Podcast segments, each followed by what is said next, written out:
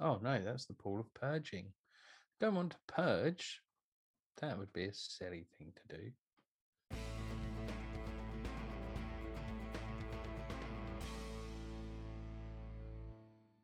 Hello and welcome to the Oncast. My name is Dom. Was one half of the Oncast. I'm joined by Tom. Say hello, Tom. Hello there.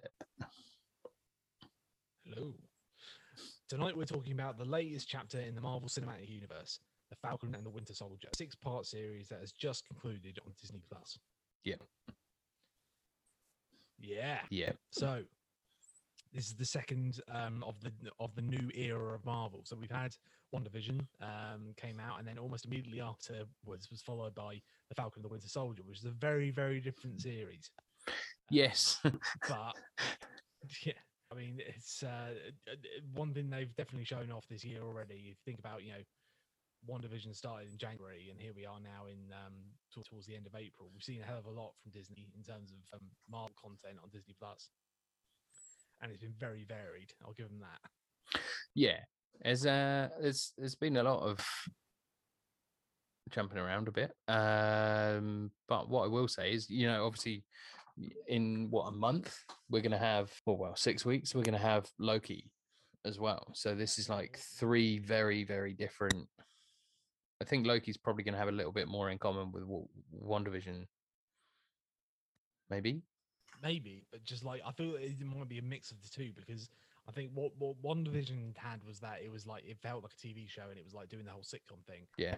And Falcon and Winter Soldier felt more like a movie in a lot of ways, and I feel like Loki will be a blend of the two in a way. Yeah. The scale of it will be like a movie, but it will have that sense of humor that's kind of more and quirkiness that that um WandaVision had. Early on, yeah, Um, because it got pretty pretty dark at the end. Um, anyway, but talking about Falcon and the Winter Soldier, so this is like the the continue and the series that picks up from the end of um, Avengers Endgame, and it follows um, Sam Wilson, the Falcon, and Bucky Barnes, the Winter Soldier, who are like perhaps best friends and have been in the Marvel Cinematic Universe since the very Yeah. beginning. It almost feels like now. I mean, Sebastian Stan in the original first Avenger, um, Anthony Yeah. Mackie joined the universe with uh, the Winter Soldier, and they've been all the way through, and they're like Cap's two best friends, one from his old days and one from the new from the new days, from the post being frozen. Um, and it's kind of yeah. So I mean, uh, it kind of was born out of I guess the banter that those two had together, for lack of a better word, and sort of the Yeah. chemistry between the two of them. And then like you know there were there were these moments in particularly in uh, Civil War where they were just like you know get, niggling at each other whilst they were fighting Spider-Man or whatever. And there's someone somewhere in Marvel went, you know what, these guys need their own show, and it was like Yeah. yeah.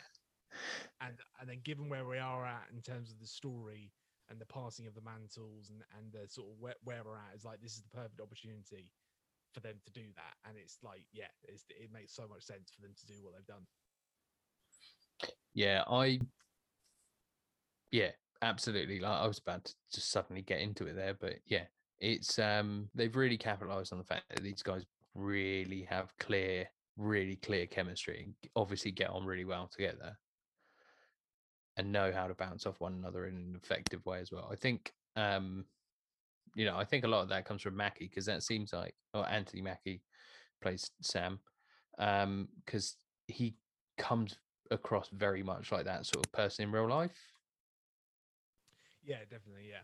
Although, but Sebastian Stan, so like the pair of like they're- they're great in interviews. The pair of them, like you see the whole rivalry they have with Tom Holland, um, and that's been an ongoing thing. And like, like you can tell that they clearly are just really good friends Yeah, and just enjoy each other's company, and that comes across on screen. Even in the more, I mean, they get some intense stuff in it in this series.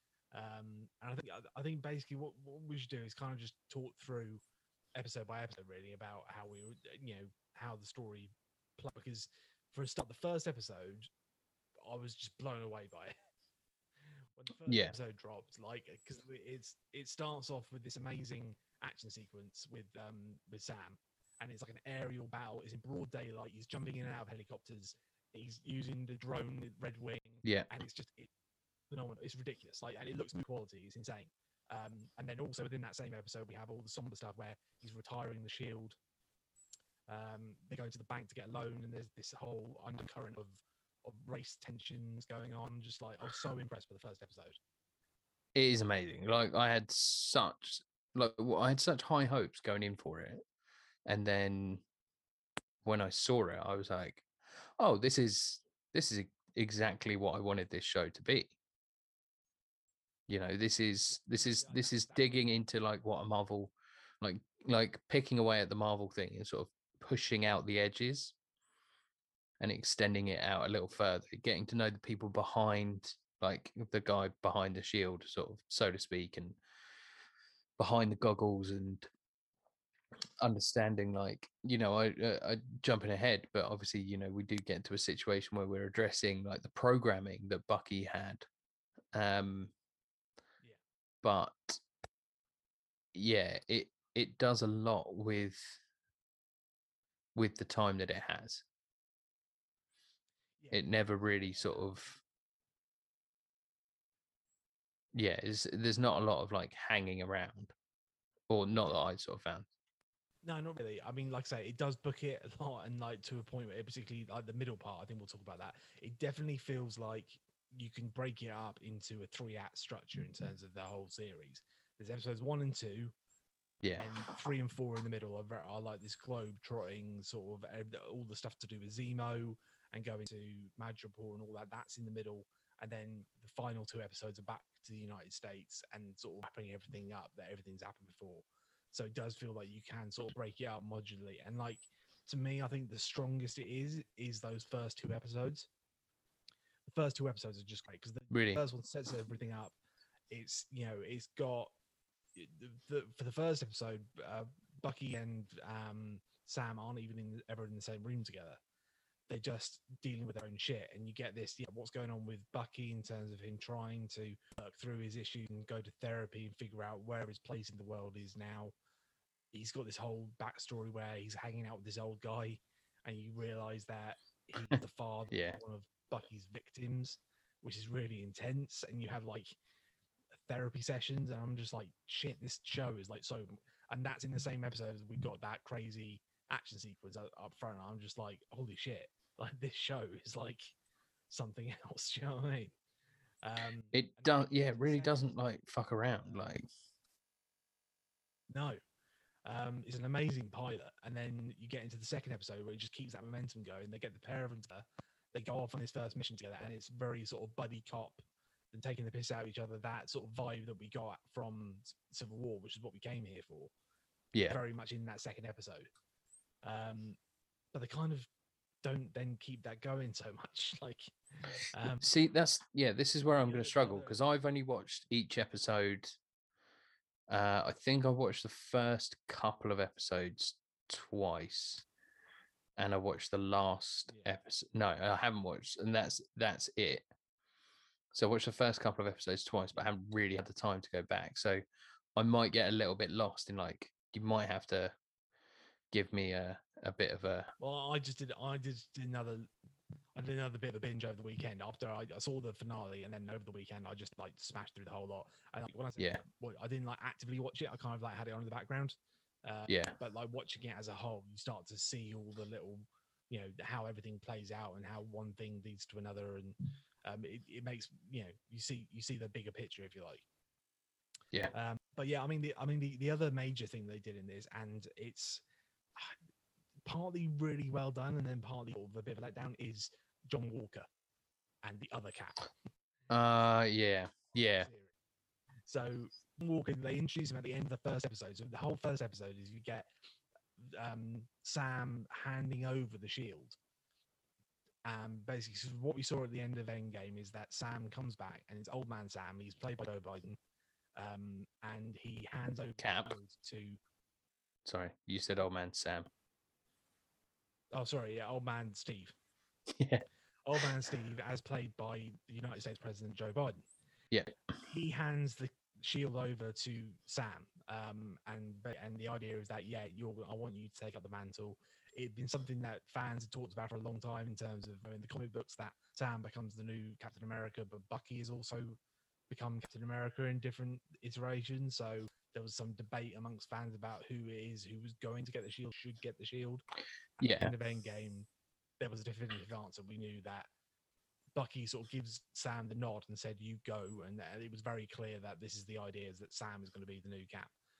But then the Yeah. series starts, and he's handing the shield over to be put in a museum. Which at first I was just like, "Oh shit, okay, that's not what I was expecting." But it felt like he gave the speech, and he was sort of saying, "You know, we need new heroes, ones that are suited for the times that we're in." Yeah. and this belongs to you. And it's, it's this somber. And then they had this conversation between him and Rhodey. So that was great to see Don Cheadle a bit. Yeah, that was Um, brilliant. Actually, that was a lot. Who both, yeah, Like, and, and especially it's like serving African American, like yeah, both of the soldiers. men, both friends to, yeah, and they're both dealing with the loss of like so. Obviously, um, for for Rhodey, it's Tony's gone, and he's just and he's he's sort of dealing with that legacy. Something that they're gonna probably bring up even more when they get to Armor Wars, where they're gonna get a, he's gonna get a full series.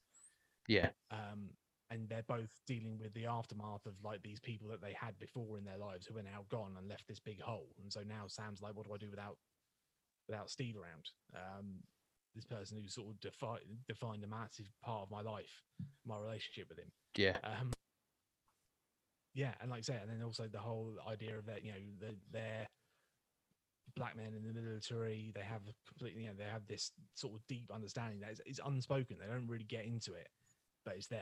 Do you know what I mean?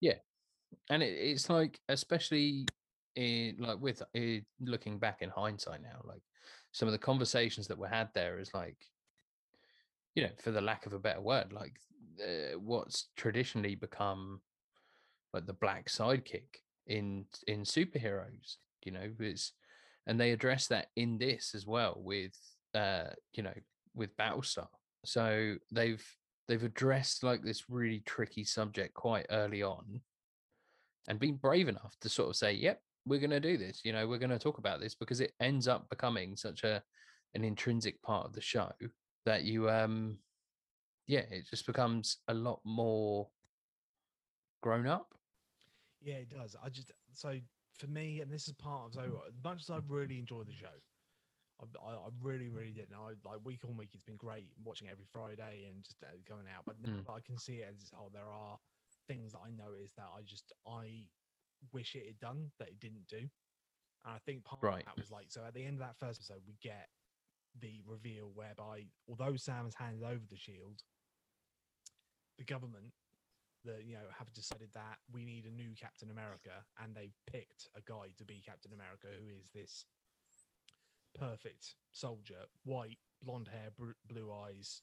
star spangled man with a plan Exactly, yeah. They've chosen him and given him the shield. Now, for me, that is fascinating, and they do they get they talk about it a little bit in the next episode, where you see like the PR campaign behind him and like Yeah. rolling him out and putting him on Good Morning America and showing all the footage of him using the shield and like and sort of the whole idea that it's like selling America on the new cap. But for me, what was missing, and I really wish they dug into it, is that like what was the, the decision making process behind picking him? What's the PR spin on it? Like the, the guy, I you know, I was prepared that the senator, who is a a- character who pops up throughout the series, he's the guy that told Sam, "Oh, thanks for giving us the shield, Sam. You did the right thing." yeah then the one who comes out on the podium and says, "Ladies and gentlemen, your new Captain America." I'm like, he's the bad guy, right? Like he's the bad. Like Sam's got to go to him and like, why the what the fuck? Like I gave you the shield to retire it. What the fuck do you think you're doing, sort of thing? And Yeah. going to be like, you're going to have some awkward, uh, you know, and then we're going to get into the the politics of it. And not only that, there was also something missing throughout the whole thing, which was what is the public's perception of what's going on? yeah because like the public knows who Sam is. They obviously this whole campaign around the new cap is built towards the new pub the public, but how do they how do they receive it? Are they happy about the new cap? yeah Do the, do the, does the public embrace him? Do they go, oh, he's no Steve Rogers? Or what? What about you know? What about um, Sam Wilson? He was our guy. Or do you know what I mean? Like how there's no conversation about it, and that's what was missing. I, I wanted to see that. and i think yeah i think there was a lot of there was a bit in there You know, we are talking about there are parts when people are like the the post is there and they're like, oh, Cap is back, and um, you know, uh, you know, there are a few things that did happen in that place, and they go and they're talking about it, and people are like rushing up and are asking for autographs and you know trying to get like a selfie with him and stuff but there wasn't there wasn't a massive amount of like the public outcry because i think yeah it is it is tricky I just want- because how much how much do you give to that it's- it's- for me, I would rather they give. So I think that one of the biggest flaws in the whole series, and it's a it's a really common thing with Marvel, is the villain plot. Essentially, they have the the flag Yeah. and Karli Morgenthau.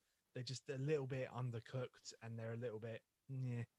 Uh, but then you also have Yeah. John Walker, who's a lot better as a villain, but he's only partly a villain. Then you've got the Power Broker as well. She's kind of a villain, or he. spoilers um, Spoilers. they Um, but do you know what I mean? Like that's all that's all a bit disparate and not doesn't quite know what it's going for, and it's all a bit weird. All the hero stuff, i.e., the, the sort of the character arcs of both Sam and Bucky, is really really strong. Yeah. But the stuff on the on the villain side lets it down, and that is a really common thing with Marvel. yeah i mean and that's one of the things that i've always said about marvel as well isn't it like they're just constantly like burning through villains and Yeah. They've done a similar thing here like well i mean they've they've done kind of a similar thing here not to the same extent as they have done before but um they've set up that that like they with what they've done with karli i think we can do full spoilers here can't we really Yeah, we, yeah, we can do full spoilers. Like, yeah, if you've watched the series, first of all, definitely watch the series. That's the main thing. Watch the Yeah. series uh, because it's great. Um, despite our of with it, it's really great. Um, yeah i'd say overall it's a really great tv i think it's stronger than WandaVision i think WandaVision has some great parts to it but um once you get past the gimmick it becomes quite formulaic yeah, whereas with this it feels like you know it feels like it's trying to do something different but not in the traditional sense yeah, it just, yeah, I think it just, it stumbles at like, I wish they, they, yeah. Well, we'll talk about it after the spoilers. Let's get into spoilers. yeah!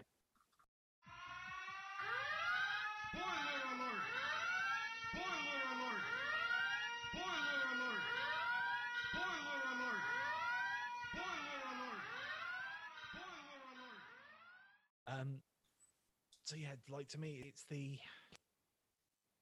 that there was a really there's a really obvious tie to be made between the villains of this and the and the heroes essentially because the idea of the villains and my understanding of it is this and that they never really spell it out but the idea is that the flag smashers they believe that the world was better when half the population disappeared during what they call the blip in the Marvel Yeah. Universe now is between the two Avengers movies, and there was half the population disappeared.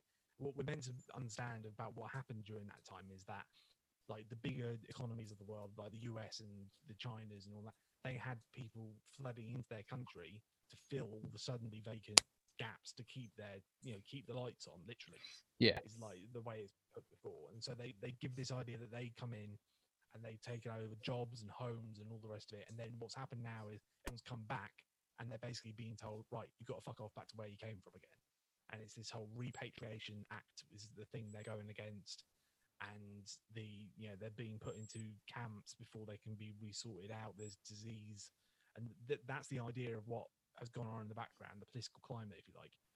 yeah So and it's like the refugee status of people that were already citizens of their countries so that like people are being like treated really badly despite the fact that you know they were all for lack of a better term like victims of like a pandemic almost you know we are talking about these people that have come back from something different and imagine if you know you'd gone into hospital with covid and you'd come out and somebody else had moved into your house Yeah, exactly. yeah. and you're like oh okay like this is you know people are being like taken from their homes or or because the world has changed but that again like you say like it does feel undercooked because they're like, oh, the world was better before, Yeah, and it just feels like but we're just going to kill people. And it's like a yeah they just they talk in general in sort of high like it's all rhetoric and hyper it's like the, the beasts who run these corporations they're the bad guys i'm like but it's never it's never like fully it's always told not shown i feel that's the problem is that they need yeah, they need to show it they need to show governments coming in and kicking people out of that it's like well i've made this life for myself in the last five years me and my family came here from mexico or wherever and now you're telling me that because all the Yeah. people are back, I've got to fuck off. And given the rest of Yeah. this story, in terms of Sam taking up the mantle, all the stuff with Isaiah Bradley and everything else, that would be really, you know, powerful. Not only that, you've got the whole yeah, Captain America being like half his name is a country. Do you know what I mean? He's one of the only uh, heroes where his nationality is a massive part of it. And like when Yeah. they introduce John Walker, they don't say, "Oh, we, the world needs a new hero." They say, "America needs a new hero." And it's this whole Yeah. na- the nationalism, the sort of xenophobia, all that sort of stuff that comes as part of being wearing the stars and stripe on your chest. And it's like, is that what like to some people, some Americans, that is what Captain America is all about, and so they want to see the white Captain America going and kicking out all the all the um, immigrants who've come in here over here and stolen our jobs, and that's what they want. Sam is like, no, that's Yeah. what Captain America's all about. That's what this show could have been. Yeah. but I feel like that was that's too political for Disney. They couldn't have done that. Do you know what I mean? yeah. I think they, I think they started to sort of tiptoe very carefully talk around it and walk around it in the last episode. Like there were some very straightforward things that he's saying is, you know, I am, you know, I'm a black man wearing this costume, wearing and carrying this shield. uh, You know, don't tell me I don't understand. Yeah, because you know there are some more sort of symbolic things there about you know when somebody like you say somebody from like a, an, an immigrant workforce that have come over from say mexico to help rebuild america or to take up the jobs that have been lost and now they're being kicked out of their jobs they're being sent back to mexico speaks a lot about like the emancipation proclamation of these people that are like oh yeah you were you're free now um and you know you you you you're free but you can't work here. You know we don't we, we don't want you to live here because this is where we live yeah, and and that again speaks like and Isaiah was talking about, you know, when um, black servicemen came home only to find white uh, crosses burnt on their lawn. It's like it's so thematic. Yeah. Like you could tie all these things together. They just didn't quite do that. Do you know what I mean? Like it, it I can see where it all could fit, but they just needed tho- a bit more of that connective tissue to make it all sing together. Do you see what I mean? Because they were too concerned with Yeah. going, oh, we've got to go to Madripoor for an episode. Why? Because like we because we need to introduce madripoor Madripoor needs to be in it because it's probably going to be in Shang-Chi. Um, and yeah, Yeah. that's the whole thing. So it's just like, mm, and we need to get Zemo back. And it's like, why? Because everyone loves Zemo and look at all the memes. And like, okay. I yeah i mean that's introducing zemo and making him he was great and i think he served as um that's one of the things that i've got about this show is that zemo is uh the one guy that built that beat the avengers and did so with like righteous indignation you know? And he did it without um being a invincible space robot or being a giant purple alien with the powers of a god and being all of this like he did that through strategy and thought and meticulous planning and processing uh, and then they play him off as like essentially like euro trash uh who has like a couple of like pithy lines and you're like this guy is like a proper nemesis I mean, I, and I now you're just yeah, they kind of redeem it a little bit at the end with that. Um, given how everything yeah like and the fact that I feel like the potentially there's more to come from him. Um, but yeah, I, I know what you mean. I know what you mean. They kind of they they sort of nerfed him a bit. yeah that's exactly like what uh, I was worried about, and they kind of did. And like this, the stuff in Madripoor kind of worked, but could have done with two episodes. Yeah, it was really rushed. It was a really like rushed little like oh now we're going to Madripoor. Like they went and found Zemo, broke him out, went to Madripoor, then ended up somewhere in Europe, and it all happened in the space of forty five minutes. And it's just like oh holy shit. Oh, and then, like like the one Yeah. that really stood out to me when Sharon Carter turned up and just like just exposited her entire story for the last five years in like one like fell swoop of dialogue. Like she just went, oh, I'm on the run. I don't speak to my family anymore. I can't. What are you guys doing now? I was like, Holy shit, that was a lot of information you just passed out in the last 10 seconds. Yeah. Like, um, and yeah, it did feel like that particular episode, like that was where the pacing issues came in. Is like I said, those two episodes in the middle. And then towards the back end, I think like again, the next strongest episode for me was probably the fifth, the penultimate one, where everything slowed down. And you got Sam going to speak to Isaiah Bradley and Yeah. and Bucky. And it, it all, everything just took a minute. Yeah, It had time to let things breathe. yeah, when he took- yeah. Um, which is the benefit of it being a show rather than a movie. Yeah.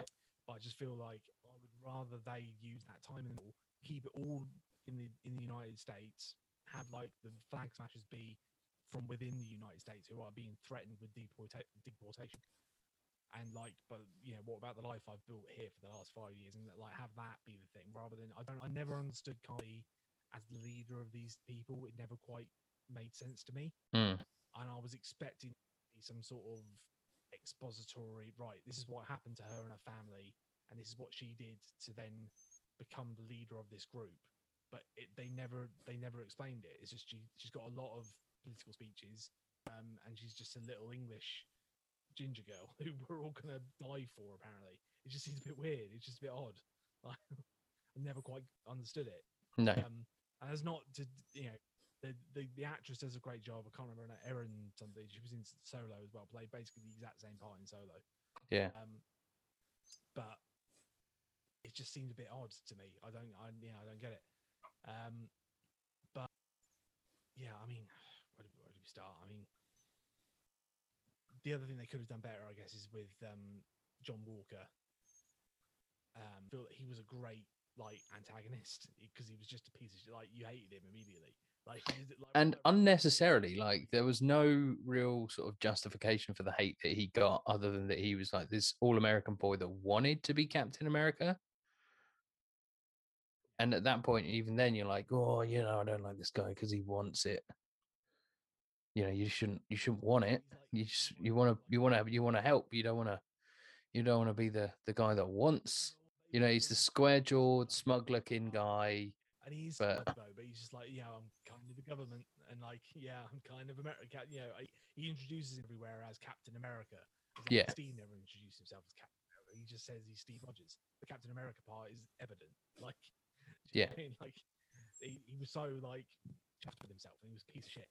Then, yeah, he just and they had a great sort of antagonistic relationship with him. Like Bucky, had a load of shit.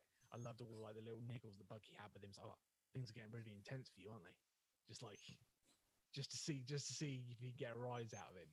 Um, and like when he's fighting the Dora Milaje, it's like just shouting out the side, like we're not going to help. Just let him get his ass. Yeah. just like looking, looking strong there, John. As, as he's getting his ass kicked. It was cr- and and that's the thing he's like he's the rich kid in class and he's the guy with all the toys and the guy that you're just like uh you you want to hate him because he is like the know-it-all jock with the sports car and everything but he just wants to be in the gang Yeah. you know he wants to be that guy he really wants it he's, he's desperate for it and he's like the try hard Yeah. but then yeah I thought they were going to go a bit of a different route with him. I thought that they were going to do here similar to some of the comic sort of arcs. Is that then when they were like, oh, he's, you know, he's peak human performance and he's this and he's that and he's super smart and he's super fit and he's super strong and he's got all of this. And they showed him training with the shield. And I thought it was going to be like he's like behind the scenes, been working with the power broker to um like take some of the like the super soldier serum sort of thing. Not um uh so yeah he's like working with the power power broker to sort of get super soldier serum and then but he's sort of becomes more unstable with the the more that he uses or the less that he uses or whatever. Yeah. so he needs to keep like working for the power broker and that was why they, they were going to go there and he it was going to be revealed that oh you know this captain america's got got like got drug problem There- there are opportun- Yeah, there are opportunities to tie it in together, like tie the disparate parts of it together, but they just decide not to take them. It's weird. It just it feels like yeah, and I feel like I think it's been talked about like there was potentially a lot of reshoots and rewrites and stuff that happened on this show yeah because they went they had to stop production because of COVID and then restarted it up again, um, and then you know finished the, the filming that they had to do. And there's some been some suggestion online that maybe there was some sort of a pandemic storyline yeah that got cut. And there's quite there's some fairly compelling evidence for it. There was like there's a um, video on I, I, anyone who's interested go and have a look on YouTube by a guy called Nando V Movies who does a lot of these sort of video essays, and he sort of pulls the put things apart and goes, "That's an odd line for them to have." Well, there's a moment in the second episode I think it is where they stop them from hijacking a you know the bad guys from hijacking a truck for the Yeah. And then like someone, one of her, you know, uh, Mother Danya or whatever, some person who's important to Karli dies of tuberculosis, but no one ever says it on screen. They say it through like DR dialogue where no one's actually saying. it. It's like there are a few things like that where you're just like, yeah, that would make sense actually. Yeah. Um, so it was interesting to see if that might have influenced it. And then I think the other big obvious one is, as we talked about spoilers, is the really weird turn that John Walker has at the very end. Yeah. That's yeah that that's that screams- reshoots to me because that's like It's got to be. It's got to be. Like he, in the, the episode before, like again, like they they set him up as such a good protagonist, antagonist, because like he has the whole. He takes the serum for himself because they have the debate in that episode about would you take it. Sam, absolutely not. Whereas um, Battlestar um, is like, nope, absolutely, I'd take it. He gets the opportunity to take it. He's, you know, he worried his ego's down because the Dora Milaje kicked his ass, and they and they weren't even super soldiers and so he takes it and then he goes mad and and kills a man in the street um and that's filmed on on you know everyone's smartphones and stuff Mm. And then, and then you know and then he gets dishonorably discharged and he's screaming i am captain america when he's about to kill sam. He screams it again while he's being called up in front of the um the committee or whatever who are uh, you know discharging him. But then in the very next episode he sort of turns around and then oh know he's all right really. He's a good guy. Yeah he's fine now. He's a bit got a bit- of starts off on a bit. He starts off on a bit of a revenge mission, and then he, he has a moment of crisis where he could go for revenge or could save the day, and he chooses to save the day. Yeah he builds a weapon at home which Yeah, is always a bit uh, concerning for a protagonist to have Yeah. and then yeah it's i don't know whether they were going for like a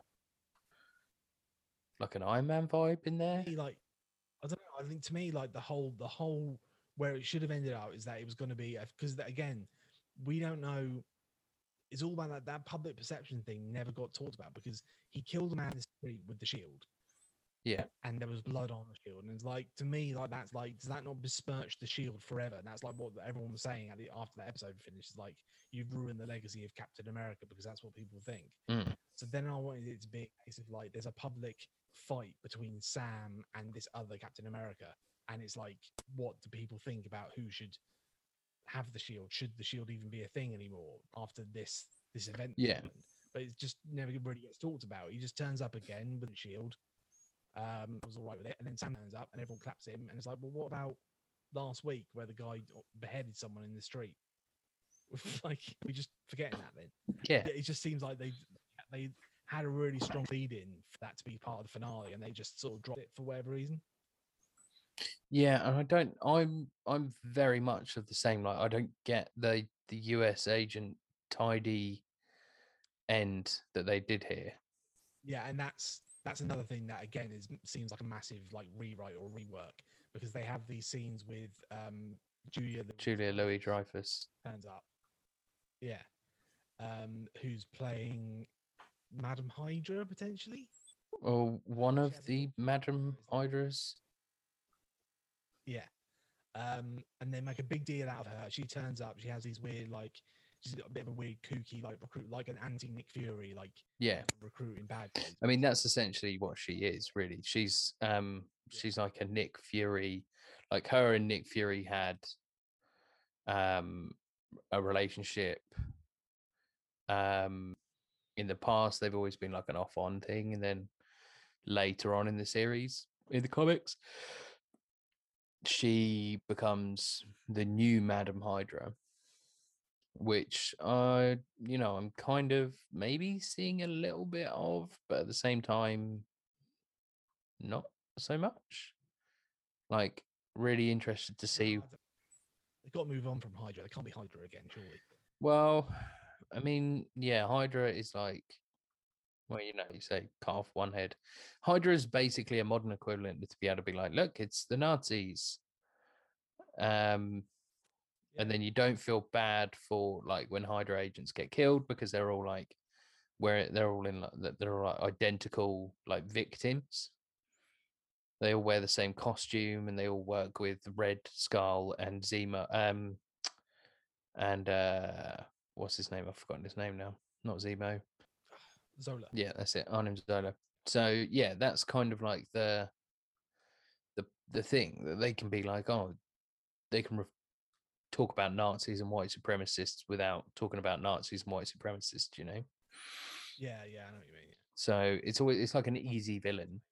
There's the Comics Code Authority you can thank for that sort of thing. Yeah. Same as the Um, Maggia. Yeah. yeah the Marge, yeah.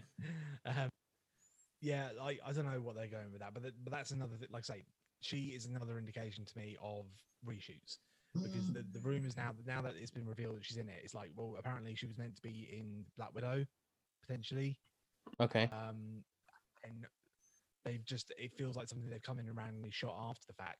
And clearly, she only ever has scenes with Wyatt Russell as John Walker and his wife. Yeah. Those are the, like she never speaks to Sam, she never speaks to Bucky, she never has any other dealings with anyone else to do with the plot, just him. And I'm like, I like those scenes with her and his turn at the end are things that were rewritten and reshot Yeah.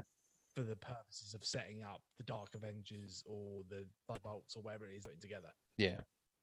Uh, and that makes sense. fine. I mean, yeah, it makes sense. I mean, as I think about it in terms of the rest of the you know the Marvel universe, I feel like Falcon and Winter Soldier for for the moments where it does some amazing stuff, and a lot of that. I mean, we'll have to talk about Isaiah Bradley in a bit, but Yeah. its its position in terms of Marvel is like it's like Age of Ultron. It's a connective tissue piece that sets up much bigger things to come. You need it in order for the rest of it to work, but on its own, it may not be the best thing they've ever produced. Yeah. Do you know what I mean? So, like, Age of Ultron is probably the weakest of all Avengers movies. But if you didn't have Age of Ultron, we wouldn't get um, Vision, we wouldn't get um, Wonder, Scarlet Witch, Quicksilver. happen.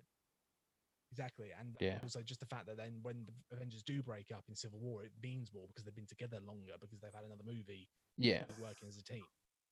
So it's contextual, and, and that's its its point in the whole in the wider scheme of things. and it also demonstrates a lot of the like the cracks that you've seen early on Yeah, within the teams that are sort of like Yeah. So I feel like yeah sort of demonstrate here once you get once we see it in the wider context, that's what it will be like. That it will be a connected thing. It's like, well, yeah, we had Sam gave him the you know Steve gave him the shield at the end of the Endgame, but we couldn't just turn up and then he's capped next. There has to be more to it than that. And this is Mm. what this, story is. Um, and a big part of that is yeah, Isaiah Bradley. I keep talking about him, but we haven't said it. Isaiah Bradley is a character they brought into this, and they did it really well. I still wish they'd done more. There's so much more they could have done with this Yeah.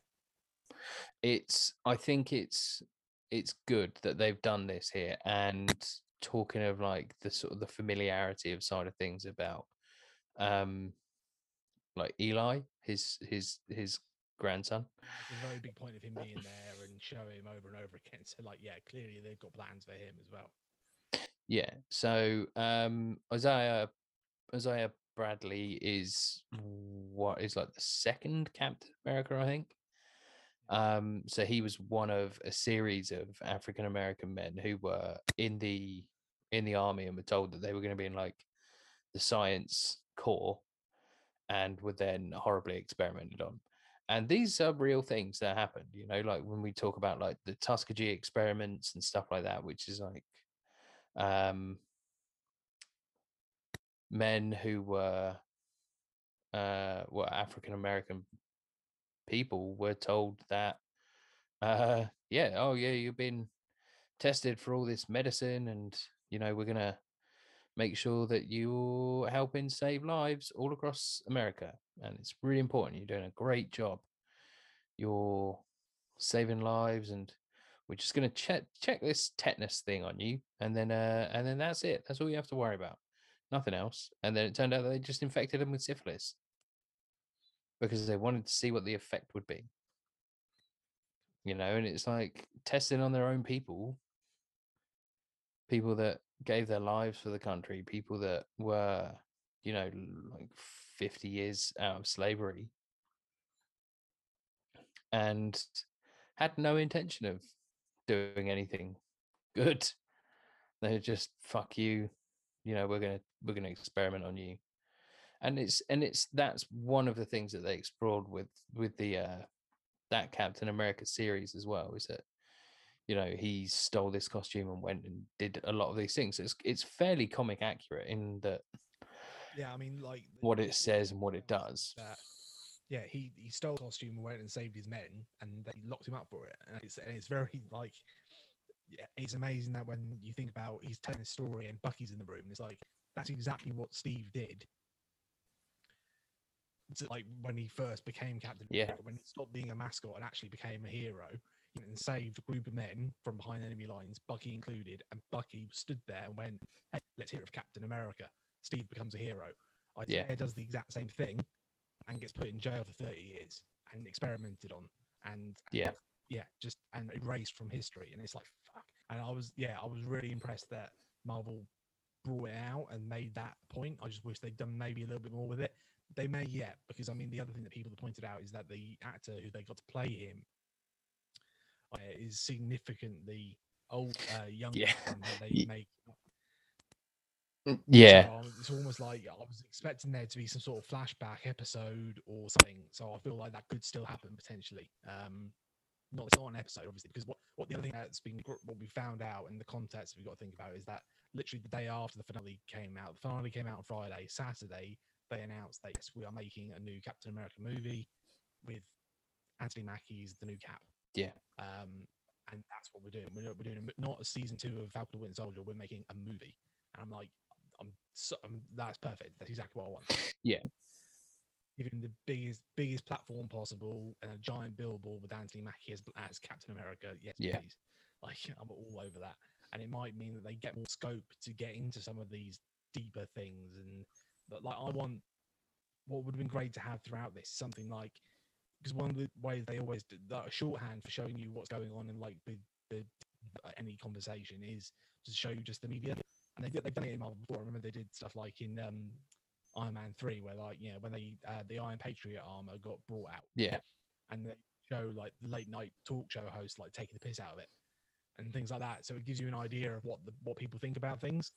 And so like it would have been great like throughout this series, like a a couple of times you had just like a a talk show, like a J. Jonah Jameson. Can you imagine Yeah. we had like a like a phone-in show for people like ringing up and just giving him shit like I don't think this guy should be Captain America and he was like, what are you talking about John Walker's a war hero he's got three medals of honor I think I, I think he was right to kill that guy in the street and just have that debate or like the the argument that like you know that Isaiah puts to um to Sam is they will they will never let a black man be Captain America and it's Yeah. like why what's the what's the reasoning behind that like what's because what would the public perception be would there be a because i mean we get even in real life we get things like like dickheads like you know piers morgan having having an opinion about how there can never be a black james bond because james bond is a is a character Yeah.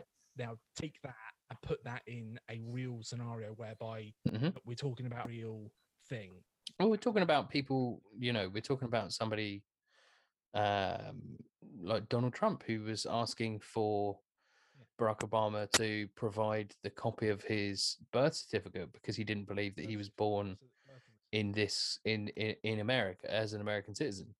He thought he was, uh, and he thought he was an immigrant, an illegal immigrant who was born in Africa.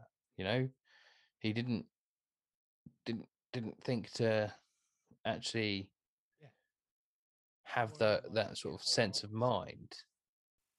I just wanted to see things like like do you, do I even remember like things like in the boys where they had like the, the focus groups about whether to call them you know terrorists sounds scary let's call them super villains that sounds more that sounds friendlier like that kind Yeah. of thing like i would love to have seen like behind the scenes like again what were the pr decisions behind making john walker as opposed to sam wilson what it, they they plaster over it and it's exactly what um what um, Sam says at the end is that you use words like terrorist and refugee because it gets around the word what around the question why. Yeah. You just call them terrorists and that's it. They're terrorists. And it's like, yeah, but why are they terrorists? Why are they pushing against you? You haven't thought about that. No one's ever. You just brand them as terrorists and you send John Walker in there to kick their ass and he beats the shit out of it. I love the other little detail that I notice is like when they have that that part where John Walker turns up as Cap and does a raid on a Yeah. on somewhere that Karli has stayed, and he's like beating the crap out of everybody. And he goes up to the guy, and the guy's speaking, I think, French, and he goes, "Oh, I don't understand. Get a translator. Bring me a translator." And so, don't you know who I am? Yeah. Shove him up against the wall. But I love that he needs a translator. In earlier on in the series, uh, Arabic man comes up and speaks to Sam, thanks him for bringing his mo- uh, his wife back to him. Yeah. Um, speaks to him in Arabic. Yeah, exactly. That's a good touch, isn't it? That's why. Yeah, but that's the kind of thing I notice in watching it again. Do you know what I mean? Little things like that. It's like, Yeah. this is why you're you're Captain America, Sam. And but even I mean, there are less subtle things like that. Like you know, he tries to talk uh, Karli down throughout. He tries to understand where she's coming from. He get he even simply says, "Look, I, I agree with your fight. I just can't agree with how you're fighting it." And the whole idea of him being a a counselor for people who've been in war, which is Yeah. when we were first introduced to him, he was someone who used to help veterans adjust back to the real world. And it's like, the more you think about it, the more you go, fuck yeah, Sam is like the perfect Captain America right now. This is exactly what we need. Um, and in that final episode, he really gets to do it. Um, but I think to me, what's more impressive in that final episode is is the speech, really. Yeah. Like I loved the the sections where we're seeing the action and we're seeing him sort of swoop around and be Yeah. be Captain America with the Falcon wings. But the most important part of that was the the fact that he wasn't fighting Karli. He was defending himself. And the fact that he's not um you know, he's not running around with a gun. He's using his wings and using like non-lethal attacks and he's thinking strategically around stuff. He's not he's doing like tactician shit here. He's not just punching somebody in the neck. You know? Yeah, like his solution for how to get around the, the helicopter thing was like, let's find out if anyone who's in the helicopter has got flight training. Yeah. That kind of ingenuity and like the yeah, just the fact that they, they're able to make such a really good um sort of demonstration of what he, his version of being Captain America because he's still very much the Falcon. He like he uses all the same sort of tactics and and gear that he had in that first episode, like action sequence. Using Red Wing, using his like athleticism, how to use the wings, using them as a shield, using them as a weapon Yeah. and then you just added in the actual the you know the vibranium shield to that and then and he sort of adapted to his style to suit based on his awesome um, montage scene from the previous episode where he's learned to use the shield which is Even Rocky needs a montage. Even Falcon needs a can't wait for someone- montage. yeah i just can't i can't wait for Uh,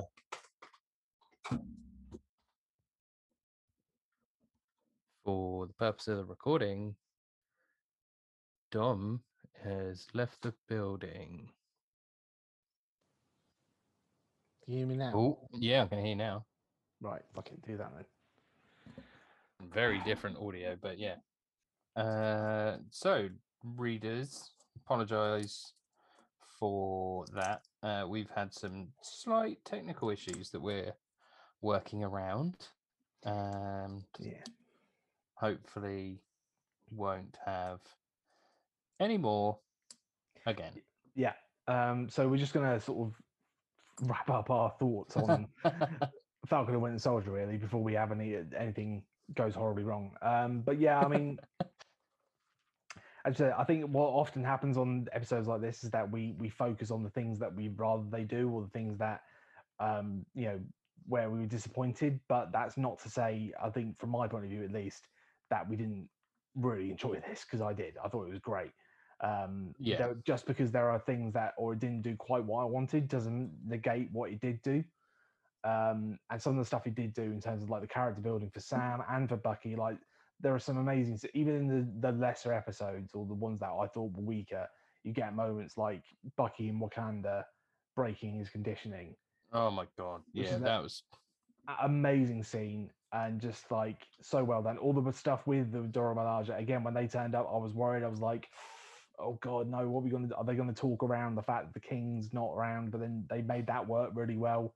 And it was just a sort of another reminder of how big the world is and yeah. like yeah of course they uh, yeah if zemo got broken out of jail of course they'd come and then she explained it's like you understand that we're the king's guard and this guy killed the king Yeah. so we're, we're, not going to let this go like and then it was like even to a point where you feel to yourself they might not even have told T'Challa that they're coming to deal with this because they're still like ashamed about Yeah. the But also that they might not they might not need to no well no, because they are they're like an independent military force. You know, the the Queen doesn't know about all the military operations going on in this country.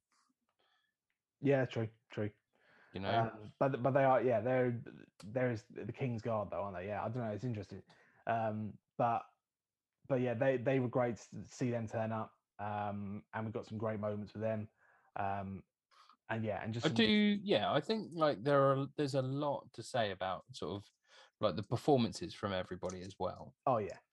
Because uh you know what there is a lot to say about it but we, i don't think we de- definitely need to go into this. I think to be a bit gushy for a minute here like we've seen some of the best that we've seen from both anthony mackie and sebastian stan, throughout Yeah, oh absolutely. Like like as much as sebastian stan's great at doing like the angry brooding sarky sarkiness like the combination of putting that all together really effectively and having him play off of somebody like anthony mackie who can do the fun bright side of things but then also can flicks like really quickly into like serious mode yeah really sort of levels this up because they've Yeah. got amazing chemistry and then you can also see how like the way that the characterization sort of sits in like Bucky doesn't make those jokes with people he doesn't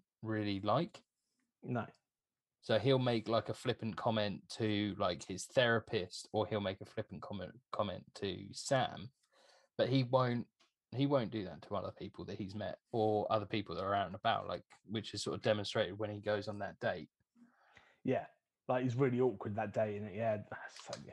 Again that's why like it's all the second episode or the first two episodes like it kind of it wrote a check that the rest of the sh- show couldn't quite sign i feel like the first two episodes both from yeah were they directed by like somebody else or no were they, they the whole series was directed by the same person. Right. Kari i can't remember now um but it was a female director i can't remember her name. Really? Oh cool. Yeah falcon and the winter soldier. Uh Kari Skogland s k yeah. g land yeah. Um and then the the, uh, the main like uh showrunner writer on it is a guy called um malcolm spellman. Okay. And he's the guy like he did a, he's done a lot of work on things like um power and empire um Yeah. a lot of, like black shows and now he's the one who is now who's writing the script for captain america 4 brilliant. So he's like yeah that they've obviously been impressed with his work on the show and gone right yeah you, we're going to give you a bigger canvas now see what you can do sort of thing. I'm just like yeah it's awesome. Um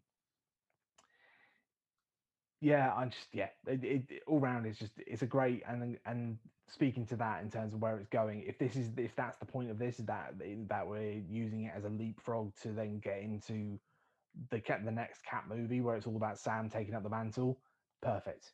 Like we've dealt with some of the we've we've started to scratch the surface of what that imp- implies and maybe in the next in the movie we'll get more into it. Like we with the stuff we get with isaiah in the final episode him and sam are talking he goes you understand what you what it is you're taking on Yeah. people are going to be coming for you. And like the way sam talks about you know in his in his speech like i can i can feel the, the stares and the judgment. And it's like i this isn't something they're just going to sweep like deal with. And like in the next um in the film i very much doubt they're just going to go and then sam was captain america and everyone was fine with it and that was the end Yeah, I, I would- that's that's I- my main fear. I hope they don't do that anyway. Um, but yeah, we'll, we'll have to see. But I, I feel like the way they were talking about it at the end, it's kind of the thing where, again, through rewrites and stuff, they would have taken that out if they weren't going to do something with it Mm. uh, potentially. And again, and again, the speech. There are elements of the speech, the fact that the things that he said in there, and um, the the sort of telling off a senator, which is exactly like you said. That's that's what you want Captain America to do, isn't it? Yeah. Tell off a senator and sort and put it down to them so look, you understand that you guys have the same power that something like Thanos does, where you can just you're a completely unstoppable force that can make people feel helpless and tear them out of their homes. Now that we've had Thanos, we all understand what that feels like. So surely we can start to be better as a and you know we we can have we've got common understanding a common enemy. a common enemy and a common understanding. Why can't we do? You know, and it's like, yeah, uh, Captain America more suited for the times we're in. This is it. This is Sam, and it's it's amazingly poignant. Like now, given the, the way the world is, because it's like in the Marvel universe they had the snap. In the real world, we had the COVID nineteen pandemic Yeah, and it's it's so weird that I like not you know equating something from a movie to something in real life is is odd I know but it's just a weird twist of fate I guess that there are these there's such a real world parallel that we can all get our heads around now almost. It is Mm. this, this unifying thing that doesn't matter where you know what country you're from or what your you know political beliefs are or anything it has affected everybody. Um, people have lost their jobs people have lost their lives and it's just this unifying thing that everyone has to come together to fight and it's in the real world. And then in Marvel, there was a purple bloke who snapped everyone away for five years. yeah, Do you know what I mean? Like, yeah, it, it just means that, and the same with the, like you're saying with the the Isaiah Bradley stuff, is that in the Marvel universe they experimented on black men and tried to recreate the super soldier serum. In the real world, they were shooting them up with VD. It's it's taking something you know real that's real and putting that comic book spin on it so that we can have those conversations in a pop culture setting. And I just hope that they'll continue to do that with the new Captain America franchise as it is sort of now going to be. Um, because I mean, the previous three films have all been written by the same guys who then wrote Endgame and um, Infinity War. They're now off it, obviously, and now it's become this. It's going to be Malcolm Spellman and Anthony Mackie's franchise, and it'll be a very Yeah. different thing. But I want it. I want a whole trilogy. I want to really, you know, can long live Captain Mackie, Captain, you know, Captain America. yeah, yeah. No, absolutely. Like, I want to see like so the next movie can be him, you know, more about him taking on the mantle. Movie two is, is just like him putting together the new Avengers yeah, and rallying them all together. Like, yeah, I, yeah, I can't wait. I'm so, I'm so down. or the inspiring the young Avengers, the Young Avengers, yeah. who with with whom a lot we've seen already. Oh yeah, they're definitely doing Young Avengers, almost certainly. Yeah, But I feel like. I feel like they're going to have like multiple Avengers teams. We're going to have Young Avengers. We're going to have the main Avengers. We're going to have Dark Avengers. We're going to have Neapolitan Avengers. We're going to have Hazelnut Avengers. yeah. A Gonna be uh, fish food Avengers. fish food. Uh, a hunk hunk of burning fudge. Um, Stark raving hazelnut. Um, Yeah. Anyway, we're, we're rambling at this point, but yeah, yeah. but yeah, Captain America. Um, and that that was the other um, amazing touch that I loved right at the very end as well, when it they changed the title as it came up at the end Yeah, I to- thought that from- was brilliant. from Falcon and the Winter Soldier to Captain America and the Winter Soldier, and just like Bucky stood behind him and's like, "Nice going, Cap." Taps him on the shoulder as he's walking away wearing the suit. It's just like, yes, yes. It's such a fucking like triumphant moment, and I love it. It was so Um, good. and just the idea of just like Bucky being, look, whenever you need me, I'll be there. And he's I, he has the same relationship with Sam that he almost had with with Steve. It's just like, look, I've always got your back. He's not like he's jealous that I think I should have been Captain America or any of that shit. It's like, no, No. I, know, I know my role. He knows, yeah, he knows that he's never been. and I'm yeah, I was I am Cap's best friend and his backup and his partner, and I will be that for Sam as you become the new Cap. And Yeah. yeah, it's fucking great. I can't bring it on. I can't wait to see more. I can't. Yeah, I'm desperate to see more of this one. This is like by far of all the Marvel shows that have ever come before and will come since. Well, I don't know about will come since, but um, of all the Marvel shows that have come before, this is my favorite, undoubtedly.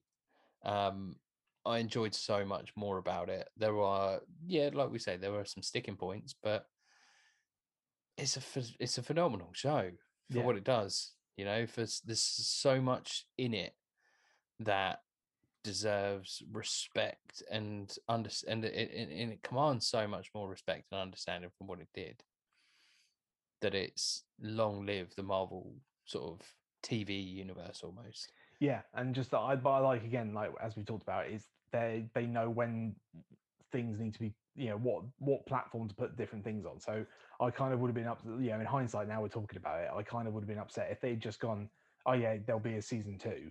I'll be like, that's okay, but like, can you not? I feel like you should legitimize him further by giving him a movie. Do you know what I mean? It's like if you Yeah. was just just to rather get, but they go, no, we we know what we're doing. We we know that this needs a lot of unpacking, so we're going to use six hours in it on TV to do that, and then use that as a leapfrog into a movie. Perfect. yeah which If i that- also think they're probably going to do with um scarlet witch Oh yeah, but and a lot of them. they're- I- I- If that's like the model going forward now, is that they're going to have these shows where they give us all the context and all the character building that then leapfrog into these big movies where they can, you know, everything gets expanded upon. That's a great model. I'm well up for that. Like bring it Yeah. on. Like yeah, I did- yeah. If we, we get a Miss Marvel TV show to give us her origin story, and then we can like jump straight into a Miss Marvel t- a movie, great. Or Yeah. she She Hulk or Moon Knight or whatever it happens to be. That's awesome. That's a great. i think that's kind of where it's going to go isn't it because they did Feels say like that it. there's going to be a ms marvel Oh yeah, um there's a Ms. TV show. Marvel- Yeah, she's going to be a Miss Marvel show, and then she's going to be in Captain Marvel too. yeah So and same with like uh, Monica Rambeau will be in Captain Marvel too because but now we we know who she is and knows her backstory because of Wonder Yeah. Woman. Yeah. So they're using them to to prop up the films, not replace the films, which is what I was worried about at the beginning. But is that it's just going to become a streaming thing from now on the Marvel Cinematic Universe? But they're not doing that. They're they're No. go- they're to put they're to go hand in hand with one another, and that's like yeah, that's what I want. Yeah, no, I, I think that this is going to be a much more effective. I think there will be some things that might stay as TV shows, but um, but yeah, I think as if the shows carry on the way they do, then they're going to keep nailing it, and yeah, we're just going to keep getting some sick content on a regular basis Yeah, I think because it- we've already got Loki coming up in June, Mm. and then not a lot's been con- uh, defined date wise, is there? No, not date wise, but we know that I think the next one that we will get is going to be Miss Marvel and um Armor Wars. no Hawkeye. Oh, Hawkeye, yeah. Oh, shit, yeah, of course. Hawkeye is going to be because that is introducing Kate Bishop. Kate well, I was gonna Bishop, yeah, and they've got um Hailee Steinfeld playing Kate Bishop. Again, there's absolutely Yeah. no way she's not going to be in a movie. Yeah, Um, so that and that'll be the end of the year because I think they wrapped filming on that not long ago. So that'll be sort of autumn time. We'll we'll get that. yeah, Um, and same with um, Miss Marvel. I think is going to be around that sort of time. yeah. Um, so there's there's more to come, but yeah, in the meantime, and then the other thing we're going to have in the summer is going to be what if. Yeah. Uh, yes, I've heard a rumor about what if with Oh, really? um well not uh not a rumor, but um yeah, stay away from internet speculation because I saw something about Lego All right, okay. which uh may have spoiled a couple of things that might possibly be in wire. So the rumor is for anyone that is uh might be curious, uh the rumor is that the next series after um, the Looney Tunes thing for Lego collectible minifigures is uh, that is going to be Marvel, but Right. they're all going to be based around What If, Right. which is great, but at the same time, if you accidentally come across a leaked slash spoiler link uh, or link, it includes possible spoilers that aren't often shown. So Yeah. long way around. Don't look at the list if you want to get spoiled for Wave. Okay. Fair enough. But yeah, Anyway, right. I think we'll wrap it up there then. Um, apologies for our technical difficulties. I think my mic would have been will sound completely different now than it did at the beginning of the episode, basically. um, but we'll see. We'll see what we can salvage. Um, but thanks for um, sticking with us. Uh, we'll be back. There's a few other bits and pieces coming out now. Um, Nomadland is finally going to be available to watch in the UK, fresh off having just won um, all the Oscars. Um, Yeah. Literally the other night. Uh, fucking Oscars. I I- yeah, I'm not going to rant about that now. no, Um, not right now. No. Um, Wrap up the show. We'll talk about it afterwards. yeah. Um, so we're going to watch that. We're also going to be able to watch um, Without Remorse, which is a new action film coming with um, Michael B. Jordan. Yeah, uh, based on Tom Clancy book that's been long gestating, trying to get that off the ground. They finally made it, and it's going to be out on Amazon next week, so we can talk about that. Um, and then it won't be too much longer now, and hopefully we'll be able to get back to the cinema in the UK um, and start catching up on some stuff. Oh Um, mate, it's get it's getting it's getting worse for me. Every day every day I go for a run, I run past the cinema. Yeah, I know.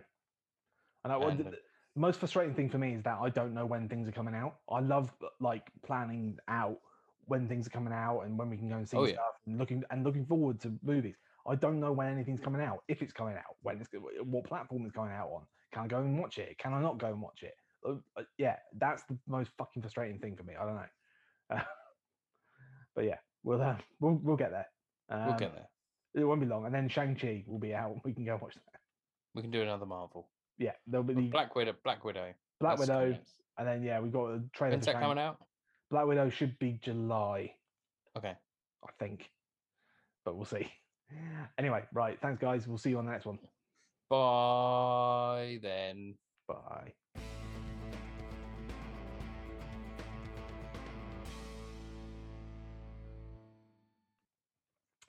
Yeah, fucking Oscars so white. Yeah, man. Absolute. Like I don't understand. I mean, it. like, I really good don't. on Tony for No, no, fuck him. no, no, no, because he was like, like he laid out like a um a tribute to Chadwick. Yeah. yeah. So, like, a yeah, I mean, yeah, he's obviously shown his chops again, but at the same time, like, I just the fucking Oscars, man, they're just the worst. Just an it's like yeah he's a knight of the realm he's had one before and like the bafta was like i could almost get my head around the bafta was like well they, they obviously always favor british people don't they obviously so Yeah. i kind of get that i go but he'll definitely get the oscar and then i Unless then it's I- Bong Joon Ho, and then they just give him everything. yeah but like I, I, the only thing i can think about it that in terms of the reasoning behind it is is a fucking netflix film isn't it Oh fuck yeah, and of course and, and they don't want to give they don't want to legitimize a netflix film by giving them a big award like best actor yeah, That's the only reason I can think behind it. Because, like, although I haven't seen The Father, I just keep seeing people saying, "Look, I've seen both films. Anthony Hopkins is great. Chadwick Boseman's better. He just Yeah. is. He's phenomenal, and he is. He's fucking unreal in that film. Like, yeah, Mm. he's a fucking man bearing his soul. It's like I, I've never seen anything like it. Like, yeah. Like giving the perform uh, a performance of a lifetime whilst on his deathbed. literally on his deathbed, and like putting in that amount of energy and effort, and just and just fucking yeah, fuck me. And they just go, nah, give it to the old, give it to the old white guy again. Yeah, because he's in a proper film. Yeah, because he's in a film that came out at the cinema when all cinemas in a year when all cinemas are fucking shut across the world. Yeah. So instead of again, like they can't. I guess they just they don't yet because it would legitimize Netflix as a model, wouldn't it? And I don't know. I don't know. It's politics, isn't it? But it's fucking bullshit. I mean, Yeah, again, so- like Daniel Kaluuya won uh, Best Supporting, which is great. Well, supporting. yeah, I know, I know it's supported, but it's still great that he's an Oscar-winning actor now. Do you know what I mean? Like, he and Yeah. I- we all knew that he had that in him for even from you know Get Out. It was like, fuck me, this guy's great, and like he'll get a, a best lead actor at some point in his career, I'm sure. But Yeah. but the, the point is, like, yeah, he's got a future, isn't he? Whereas fucking Chadwick's gone. This is your last one and last chance That was the yeah to recognize to recognize his talent and what he did over the last few years, and you just went, nah, give it to Anthony Hopkins again. Like, fuck you, man. Yeah. That's fucked.